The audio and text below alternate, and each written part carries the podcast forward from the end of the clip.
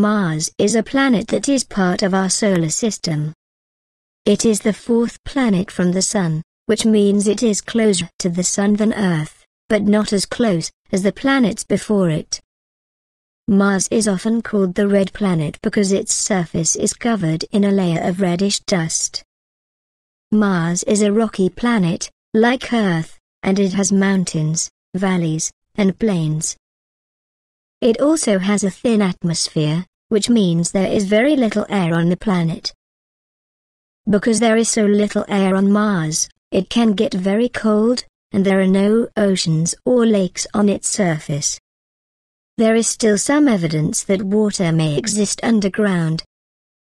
Finding water on Mars could mean that the planet could have supported life at some point in its history. Mars is studied by scientists to see if it could be a good place for humans to visit or even live someday. There have been several missions to Mars by NASA and other space agencies to learn more about the planet and its potential for life.